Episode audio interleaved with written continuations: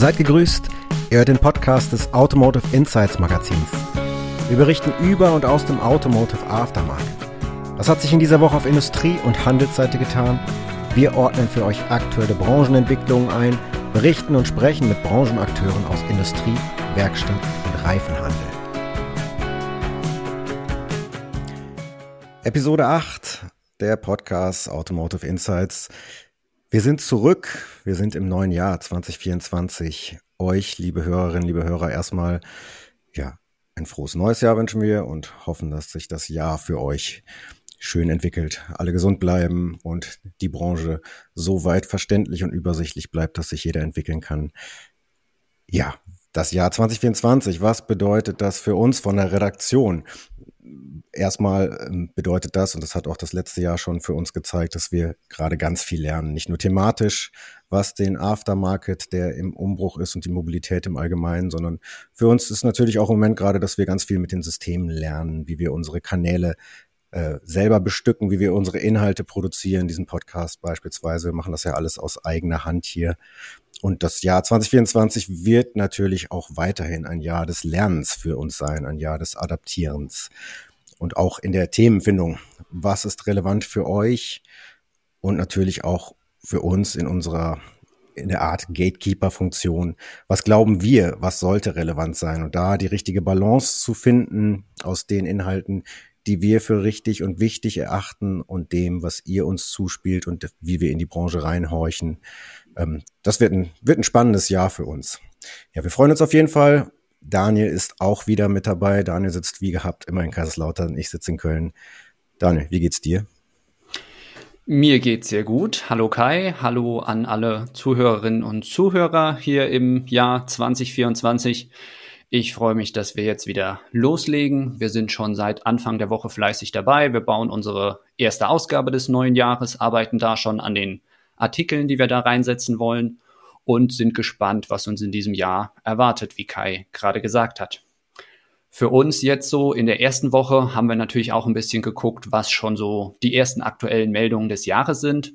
Und da gehört natürlich zum Ende eines alten Jahres und zu Beginn eines neuen Jahres ähm, auch immer ein Blick beispielsweise jetzt auf die Zulassungsstatistiken. Da haben das Kraftfahrtbundesamt, der VDA, haben die Zahlen veröffentlicht. Die haben wir uns natürlich auch mal angeguckt und äh, ja, gesehen, dass es knapp 2,8 Millionen neue Pkw in Deutschland im vergangenen Jahr zugelassen wurden.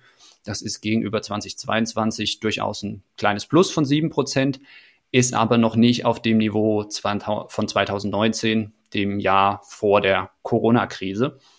Wir haben bei den Zahlen auch gesehen, dass die neue Mobilität zumindest ein Stück weit vorankommt, wenn man sieht, dass die batterieelektrischen Fahrzeuge 11 Prozent zugelegt haben was die Zulassung angeht im vergangenen Jahr. Die Plug-in-Hybride sind ein bisschen zurückgegangen.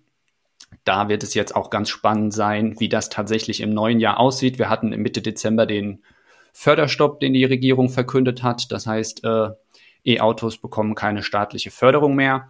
Das wird sich mit Sicherheit im Jahr 2024 an der einen oder anderen Stelle auswirken. Was da in der Hinsicht noch interessant ist, ist, dass es ja nach wie vor, zumindest theoretisch, das Ziel der Regierung gibt, bis 2030 15 Millionen E-Fahrzeuge in Deutschland zu haben. Das ist sehr ambitioniert, mit Blick auf die aktuellen Zahlen tatsächlich auch nur schwer vermutlich zu erreichen, gerade wenn man dann eben diesen Förderstopp da in dem Zusammenhang noch äh, mitbekommen hat. Was bei der Thematik E-Mobilität auch noch eine Rolle spielen wird, wird die Frage sein, wie geht man damit um, dass verstärkt chinesische Hersteller nach Europa, auch natürlich nach Deutschland, weil es eben ein wichtiger Markt ist, drängen. Wir hatten jetzt vor kurzem die Meldung, dass äh, BYD im Dezember erstmals mehr E-Autos verkauft hat als Tesla. Das heißt, dass es da jetzt tatsächlich eine neue Nummer eins gibt und die kommt eben aus China. Mit Blick auf das gesamte Jahr hat Tesla, was den Verkauf an Fahrzeugen angeht, nach wie vor die Nase vorn. Der Vorsprung ist aber geschrumpft. Und da ist eben jetzt tatsächlich die Frage, wie reagiert die Politik darauf, dass äh, ja diese Marken eben auch verstärkt in Europa Fuß fassen wollen. BYD baut ein Werk in Ungarn. Ungarn ist äh, ja in den letzten Jahren ein beliebtes Ziel für die Automobilindustrie geworden. Da gibt es andere Hersteller wie BMW, die da beispielsweise Werke haben. Auch die Reifenindustrie ist da präsent, Hankook zum Beispiel. Und über diesen Standort wollen die eben in Europa Fuß fassen. und ähm, ja, werden das mit Sicherheit auch ein Stück weit über günstige Preise versuchen. Da wird es spannend zu sehen sein, inwiefern es da äh, ja eine Art Preiskampf gegen wird, wenn man versucht, sich da gegenseitig zu unterbieten, um halt möglichst äh, viele Leute dann über die Preisschiene ansprechen zu können. Und ähm, da ist es halt tatsächlich im Moment aber auch noch so, wenn man sich die Zahlen vom KBA anguckt, im, bis November vergangenen Jahres waren es noch nicht mal 5000 BYD-Fahrzeuge, die tatsächlich hier in Europa, äh, hier in Deutschland unterwegs waren, die neu zugelassen wurden. Von Tesla waren es fast 60.000, die neu dazugekommen sind. Das heißt, ein Tesla wird gegebenenfalls dann eher mal irgendwo im Handel oder in der Werkstatt auftauchen, bis bei BYD die Zahlen da tatsächlich so hochlaufen. Das dürfte noch einen Moment dauern und wird sich dann vielleicht erst im Laufe des Jahres entwickeln. Und da stellt sich dann natürlich auch die Frage, wie sich diese Trends, dass die Elektromobilität natürlich trotzdem voranschreitet, wenn vielleicht auch nicht so schnell wie politisch gewünscht, was für Auswirkungen das dann eben auch auf den Aftermarket für uns als Redaktion, über was wir berichten hat, aber eben tatsächlich auch an welcher Stelle das für euch in den Werkstätten oder auch im Handel relevant wird. Und da hat Kai sich mal ein paar Gedanken dazu gemacht. Ja, Daniel, du sagst es. Es gibt Überlegungen von Analysten oder die gab es in den letzten Jahren natürlich mehrere. Es gibt verschiedene Studien, die wir uns natürlich auch angeschaut haben. Es gibt beispielsweise die Studie äh, der Roland Berger Analysten in Zusammenarbeit mit Klepa, dem Verband der europäischen Zulieferer. Und da wird ganz deutlich aufgezeigt oder in die Zukunft geschaut, die Elektrifizierung ähm, bedeutet laut den Analysten der Roland Berger ungefähr 30 Prozent weniger Ersatzteile, wenn es denn eben diese Anteile an den Zulassungen erreicht, die dann so prognostiziert werden. Da gibt es verschiedene Szenarien. Einmal geht man bis 2030 davon aus, dass es einen Anteil von 53 Prozent äh, oder bis hoch zu 82 Prozent haben wird.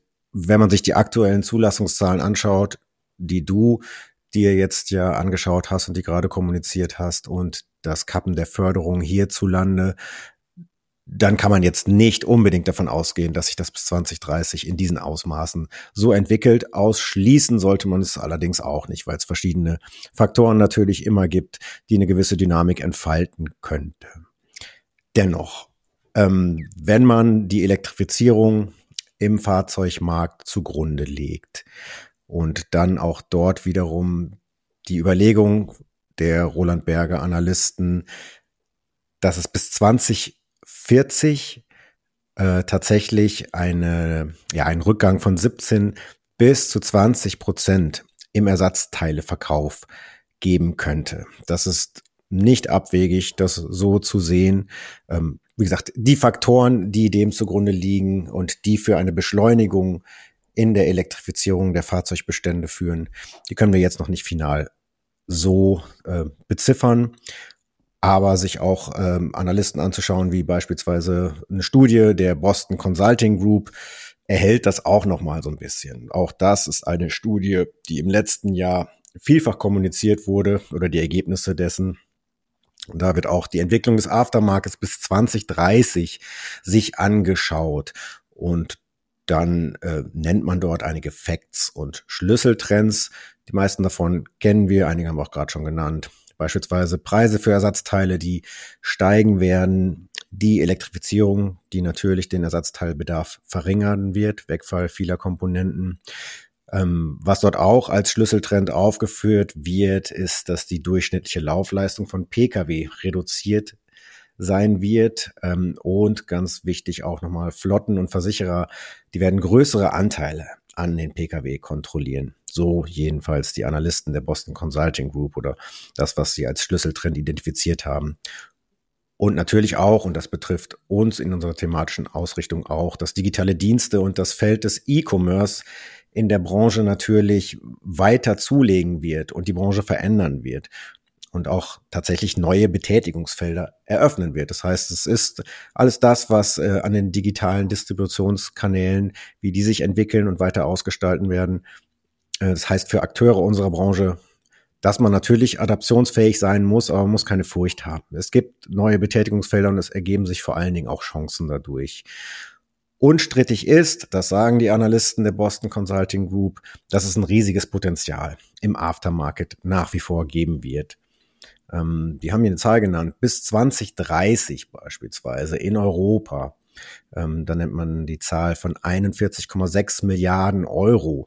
Auf diesen Betrag soll der Aftermarket Sales Anteil anwachsen, sagen die Analysten. Nun gut, wir haben uns jetzt äh, ein bisschen mit den äh, mit der Elektrifizierung und den Fahrzeugzulassungen und auch einigen Studien und den Veränderungen auf den Aftermarket beschäftigt.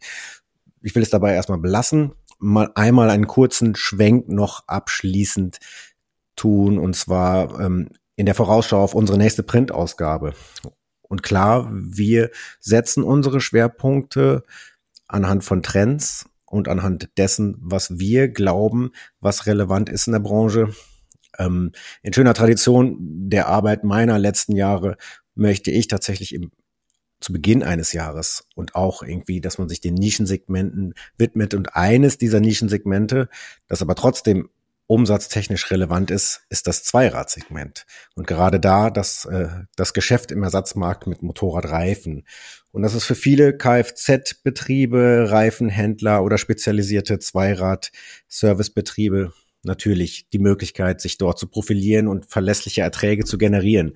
Das ist auch ziemlich spannend natürlich, weil die Kundschaft, die dort aufläuft, mit, die sich bereifen lassen will oder ihre Motorräder bereifen lassen will, die ist in der Regel sehr kundig. Das Geschäft mit Motorradreifen ist hochspezialisiert, ist aber auch eine Freude in der Beratung, weil man natürlich jemanden vor sich hat, dem man nicht irgendwas äh, ja, ins Leere diktiert und sagt, was er zu kaufen hat, sonst was, sondern es gibt einen wirklichen Dialog dann auch im Verkaufsgespräch und dann auch, wenn es um die Services gibt und da kann man natürlich eine ganz andere Nähe nochmal herstellen zu seinen Kundinnen.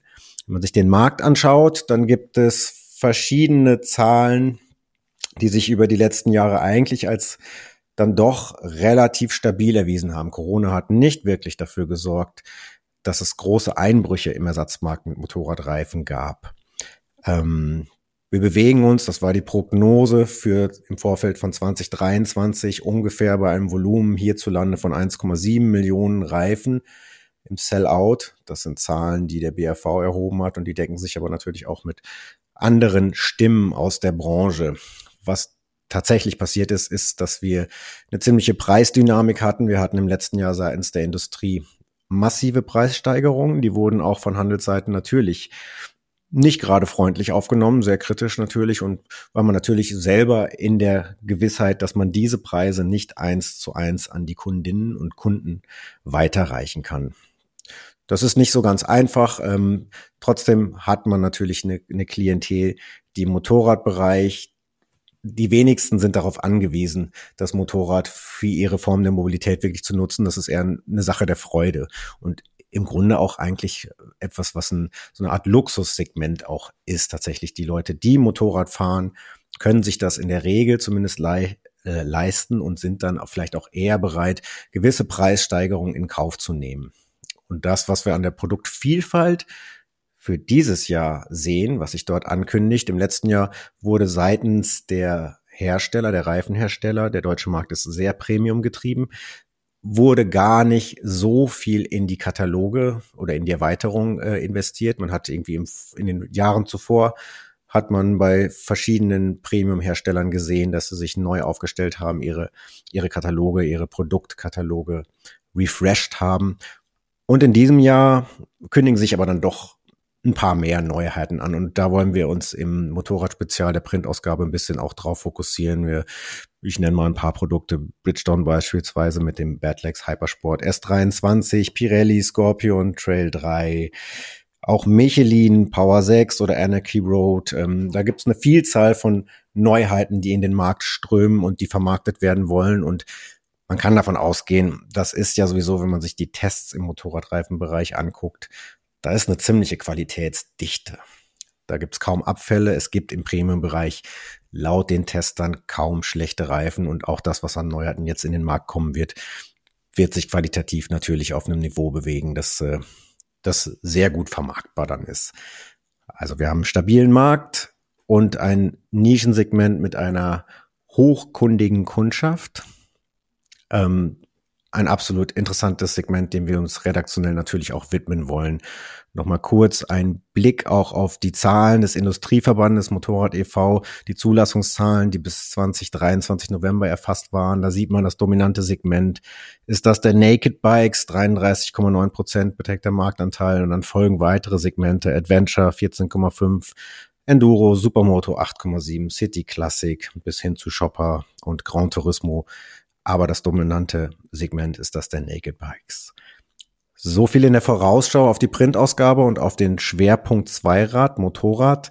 Äh, wir haben noch weitere Schwerpunkte in der kommenden Printausgabe. Die werden wir auch in den kommenden, äh, also in der nächsten Woche, im nächsten Podcast nochmal eine kleine Vorausschau äh, euch gewähren und online natürlich unter auto.news könnt ihr natürlich immer alles das, was wir direkt äh, digital kommunizieren, abrufen.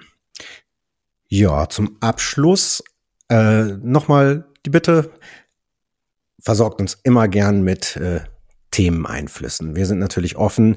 Folgt uns gern, empfehlt uns unseren Podcast, unsere Social Media Präsenzen.